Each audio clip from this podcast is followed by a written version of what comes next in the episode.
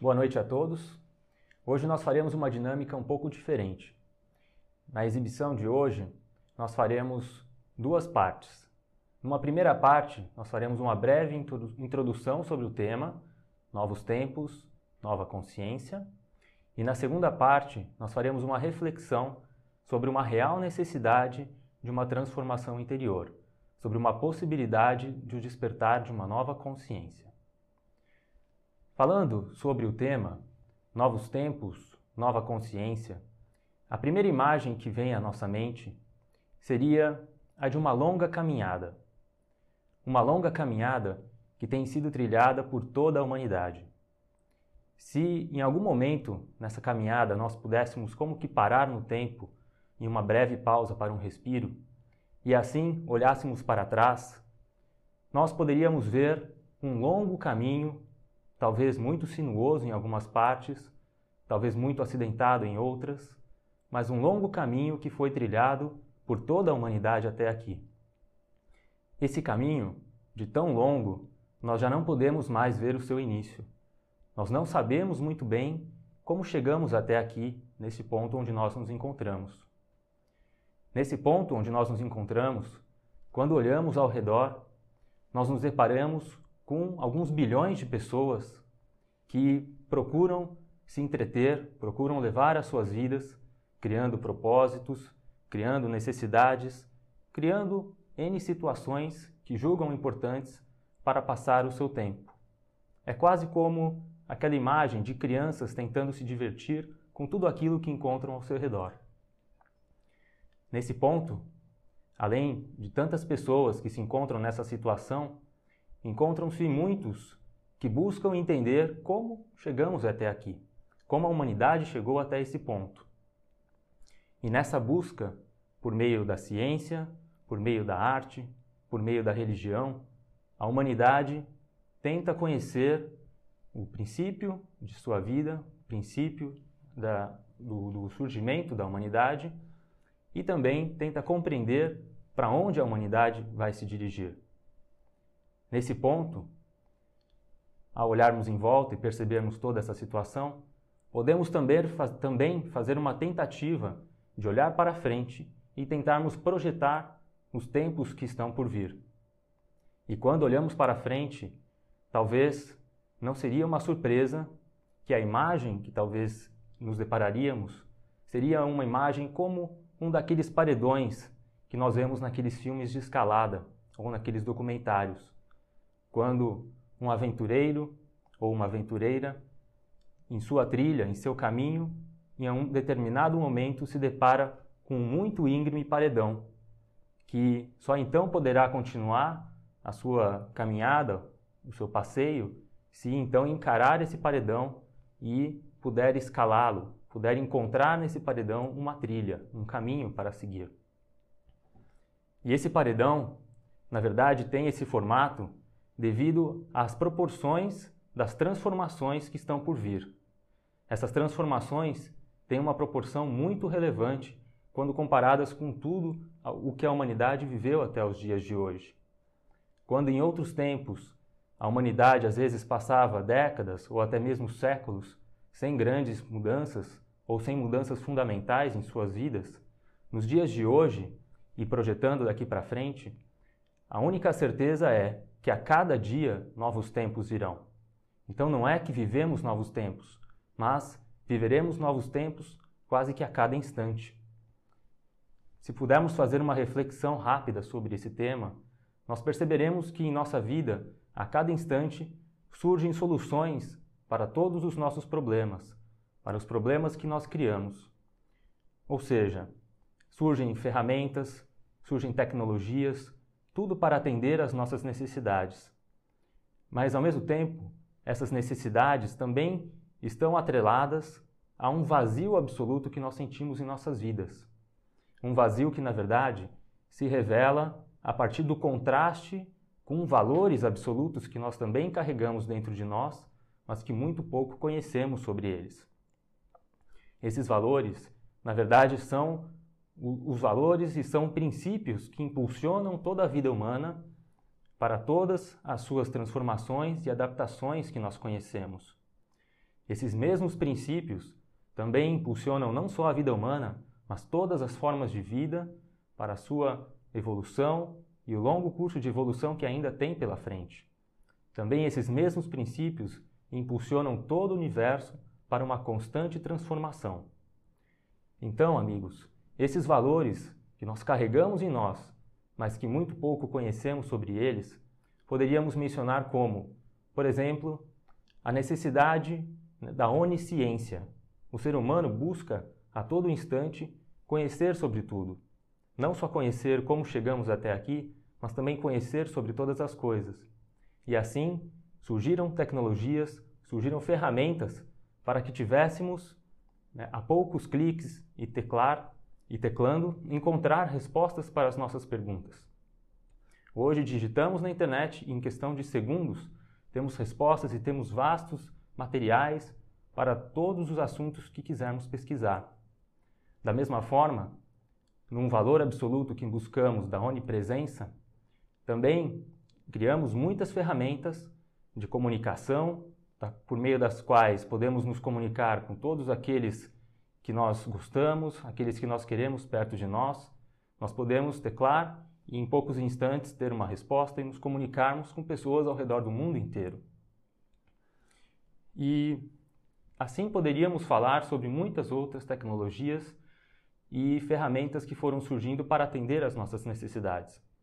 Porém, amigos, percebam como, de certa forma, a maneira como tudo isso se desenvolveu e como a evolução de todas essas tecnologias vem acontecendo, elas vêm muito mais para atender uma necessidade do nosso eu, uma necessidade de uma consciência que é egocêntrica, ou seja, que se coloca no centro de todas as coisas, do que realmente para atender às reais necessidades que a vida humana tem.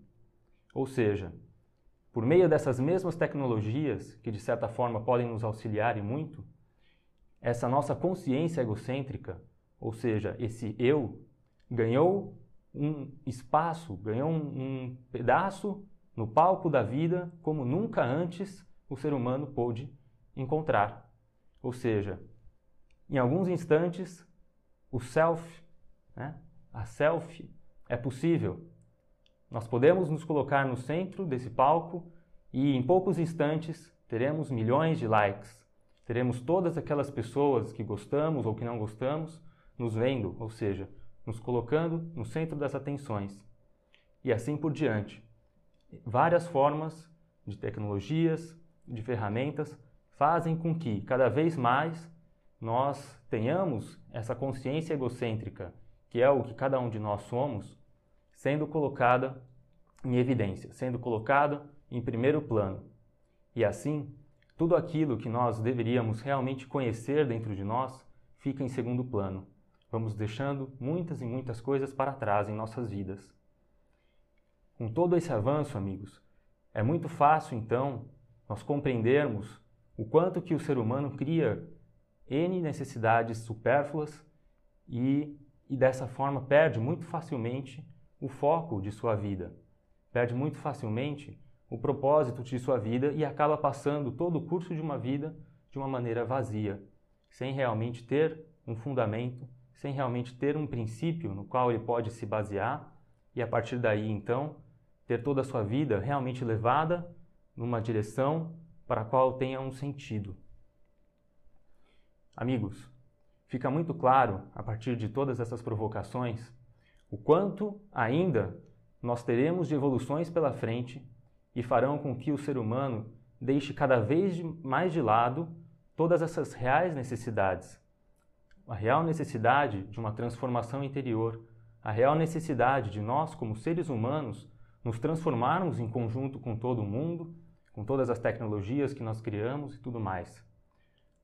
A verdade é que se nós não acompanharmos esse movimento de transformação, essa constante transformação que nós podemos perceber ao nosso redor, a verdade é que nós ficaremos cada vez mais cristalizados nesse estado de consciência egocêntrico, nesse estado de consciência no qual nós nos colocamos no centro de todo o universo.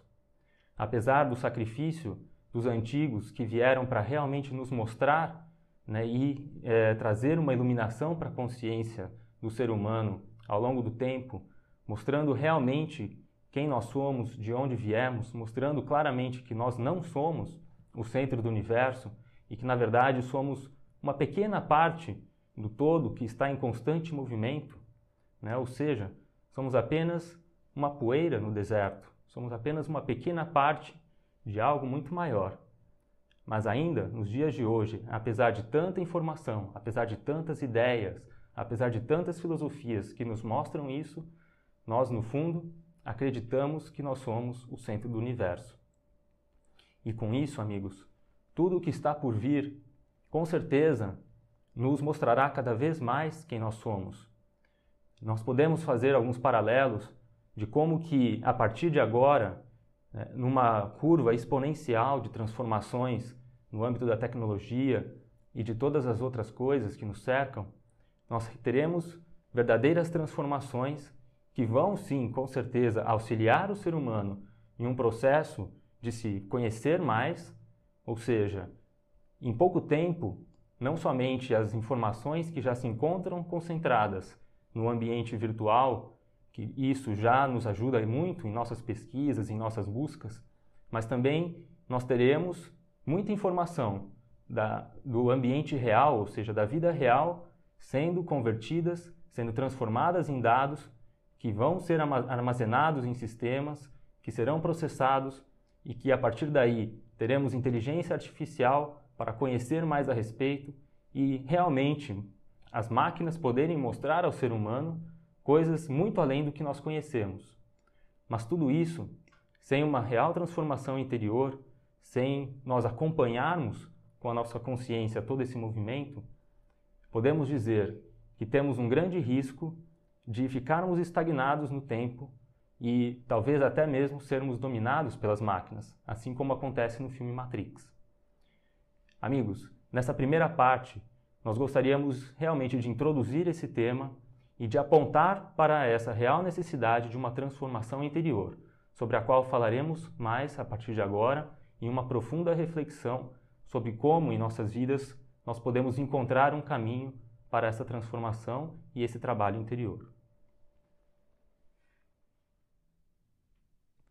Após essa primeira apresentação, ficou claro que a humanidade ela está em um processo de desenvolvimento acelerado em diversas áreas, uma área científica, tecnológica, até mesmo em como a sociedade se estrutura, ou seja, juridicamente foram criadas inúmeras leis, ou seja, a humanidade está cada vez mais complexa, existem várias facilidades que foram criadas, mas em um outro ponto a gente se encontra como que estagnado, ou seja, a gente vive a mesma problemática de 100 mil anos atrás em termos de guerra, exploração, desigualdade. Então, por que será que a gente se encontra estagnado? E antes de responder essa pergunta, a gente pode começar também a ver algo muito similar nas nossas próprias vidas. Quando a gente era criança, a gente tinha a nossa problemática de criança. Talvez a gente ficasse chateado quando a gente não conseguia fazer alguma coisa que a gente queria fazer. Ou seja, tinha que fazer lição, mas queria estar brincando. A gente se sentia chateado ou frustrado quando os nossos pais não nos davam atenção. E durante o nosso processo de desenvolvimento, crescimento e aprendizado, a gente foi aprendendo que a gente não podia fazer sempre só aquilo que a gente queria fazer, que a gente precisava reprimir muitas vezes nossos sentimentos, porque a gente não podia expressar para as outras pessoas. A mesma coisa os nossos pensamentos, a gente não podia falar tudo que a gente pensa para as outras pessoas. Ou seja, a gente foi aprendendo a conviver em sociedade, mas muito também por conta de uma repressão de uma necessária para a gente viver em sociedade para não se tornar tudo um caos. Então a gente vê que muito daquilo que a gente vivenciava quando era criança ainda se manifesta em nós. Lógico que com outro pano de fundo, com outra complexidade, mas a gente continua se sentindo frustrado quando a gente não consegue alcançar um objetivo que a gente colocou como uma meta a gente também tem uma carência interior que a gente precisa de amizade, de um companheiro, uma companheira, que tentamos suprir essa carência interior com tudo isso. Então, em todos esses aspectos interiores, nós não mudamos profundamente. E por que será que é isso? Qual será que é o aspecto que faz com que a gente fique estagnado? e a gente poderia dizer que é o egoísmo, o egocentrismo. Essa forma de manifestação da nossa consciência que faz com que a gente viva todos esses conflitos, todo esse sofrimento. Por exemplo, se a gente for analisar o egoísmo, o egocentrismo, a gente vai perceber que o ponto fundamental, a característica fundamental desse estado de ser é o interesse, agir com uma intenção por detrás. Isso a gente pode ver em diversos aspectos da nossa vida, no aspecto pessoal, no nosso relacionamento com as outras pessoas, profissional e também até mesmo no aspecto religioso. Quantas pessoas não assumem um certo padrão de comportamento moral dentro de uma certa dignidade porque tem medo de pecar e ir para o inferno? E quantas pessoas também não assumem esse padrão moral porque querem algo em troca, querem uma vida de prazer e deleite na eternidade lá no paraíso? Ou seja, se troca uma tro é uma troca, é uma barganha com a divindade. A gente não age dessa forma, ou seja, dentro desse comportamento moral, porque a nossa natureza de ser interior dita que seja assim, mas porque nós esperamos algo em troca. A mesma coisa acontece com as orações. Quantas pessoas não rezam para o seu time ganhar, para passar no vestibular, para conseguir o emprego dos sonhos, até mesmo para casar? Ou seja, todo esse egoísmo ele se manifesta também nesse tipo de religiosidade. E tudo isso precisa ser encarado. Se a gente for pensar até mesmo em exercícios que, em teoria, nos deixariam mais espiritualizados. Muitas vezes o que se busca é uma sensação prazerosa, uma sensação de calma, tranquilidade, ou até mesmo desenvolver faculdades que se encontravam ocultas no ser humano para conseguir certos objetivos na nossa vida material. Então, essa realidade do egoísmo, ela precisa ser vista de uma maneira muito clara e a gente precisa enfrentar essa dura realidade em nós mesmos, não percebendo tudo isso nos outros, mas percebendo em nós mesmos. E a gente vai percebendo como essa, essa atitude de vida, essa forma de ver o mundo, é uma ilusão completa, porque a gente está integrado em um todo. A gente é uma célula de um grande corpo universal. Para a gente estar tá vivo, é necessário que inúmeras formas de vida confluam e estejam em equilíbrio para que a nossa vida seja possível. Ou seja, para a gente estar tá vivo, a gente precisa da água, do ar, do sol, das bactérias, das plantas, dos animais. Então, essa nossa ilusão de se sentir tão independente, tão autônomo, tão dono de nós mesmos, é uma ilusão muito grande. O mal que a gente faz para alguém, para um ser vivo, para o nosso planeta, logicamente que vai voltar e retornar para nós mesmos. Então, à medida que a gente vai percebendo todo esse equilíbrio, toda essa inteligência que se encontra por detrás da vida, da manifestação universal, a gente vai percebendo que tudo isso não é fruto de um acaso, mas realmente que existe uma inteligência superior por trás de tudo isso. E aí, a gente poderia chamar essa realidade, por exemplo, de Deus, da fonte universal. E aí, a gente tirando todos esses conceitos religiosos que nós criamos por trás desse conceito, dessa palavra de Deus. Tanto que na China, o, no taoísmo, Lao Tse dizia que essa realidade absoluta, eles chamavam isso de tal. E eles não conseguiam descrever essa realidade absoluta porque as palavras, quando a gente tenta descrever isso, a gente de certa forma já está se desviando. Já não é mais aquilo que é essa realidade, a gente já desviou com as nossas palavras. E dessa fonte universal partem ideias. Ideias que trazem tudo que foi criado à vida. E isso pode ser visto em diversos exemplos. Se a gente for pensar, por exemplo, numa cadeira, numa mesa, quem construiu a mesa teve uma ideia, planejou aquela mesa, pensou na, no objetivo, para que, que serviria aquele objeto e depois construiu. A mesma coisa acontece com uma casa. É necessário fazer um projeto da casa antes de construí-la. Se é necessário uma ideia e um projeto por detrás de uma mesa, por detrás de uma casa, imaginem um ser vivo complexo. Uma árvore, por exemplo, em sua semente, já carrega a ideia e a força de manifestação de um ser vivo complexo como uma árvore. Um espermatozoide e o óvulo, em conjunto, já possuem a ideia e a força para manifestação e desenvolvimento de um ser humano com toda a sua complexidade. Então, essa lei ela se manifesta em todo o universo. Há uma ideia por trás de tudo que existe, sejam átomos, pessoas, animais, planetas, galáxias. E todas essas ideias partem dessa fonte universal. Por isso que é uma unidade absoluta. E por que, que a gente está falando de tudo isso, dessa ideia? Porque se a gente pensar que por trás de tudo há uma ideia, há uma ideia de manifestação de algo absoluto no próprio ser humano.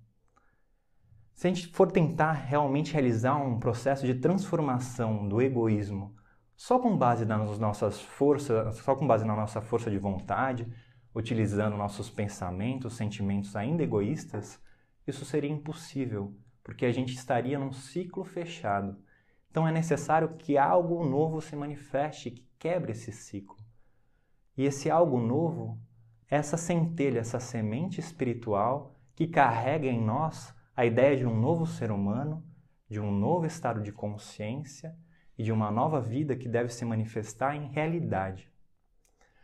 E quando a gente começa a perceber toda essa ilusão do egoísmo, a gente acaba criando um espaço interior, como se fosse um espaço de silêncio, em que progressivamente esse núcleo do nosso ser, o nosso núcleo mais essencial da nossa vida e da nossa identidade, progressivamente começa a se manifestar como se fosse um sol interior que pouco a pouco vai iluminando a nossa consciência e permitindo que a gente realize um processo de autoconhecimento verdadeiro, em que a gente não foge da realidade, mas que a gente percebe a nossa realidade interior como ela é.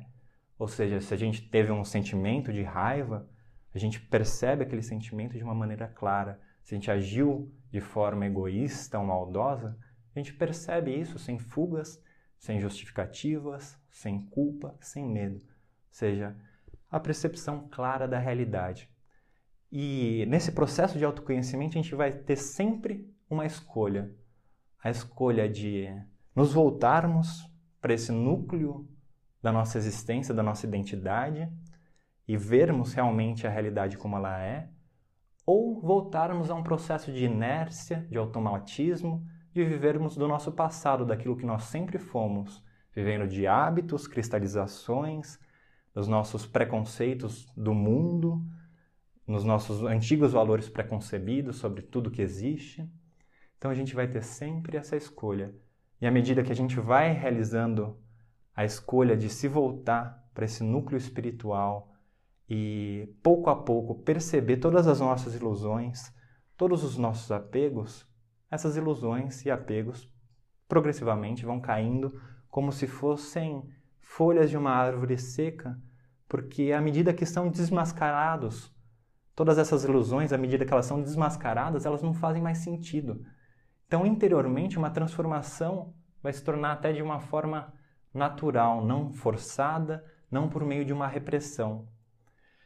E pouco a pouco, então, vai nascendo um estado de consciência que pode abarcar valores absolutos que muitas vezes nós acreditávamos que eram utópicos. O valor de um amor incondicional, por exemplo. O amor, por mais elevado que a gente manifeste na nossa vida, um amor de um pai para um filho, ainda é um amor limitado do pai para o seu filho. Imagine um amor que abranja tudo, que não tenha condições, que não tenha limites, que não escolha um e se rejeite a outro. Imagine uma vida de, sem conflitos, sem sofrimentos. Tudo isso está na base da criação do próprio ser humano, está na base da criação universal. O ser humano não foi criado para viver em conflito, isso é uma criação nossa. Então, tudo isso é uma possibilidade real de transformação.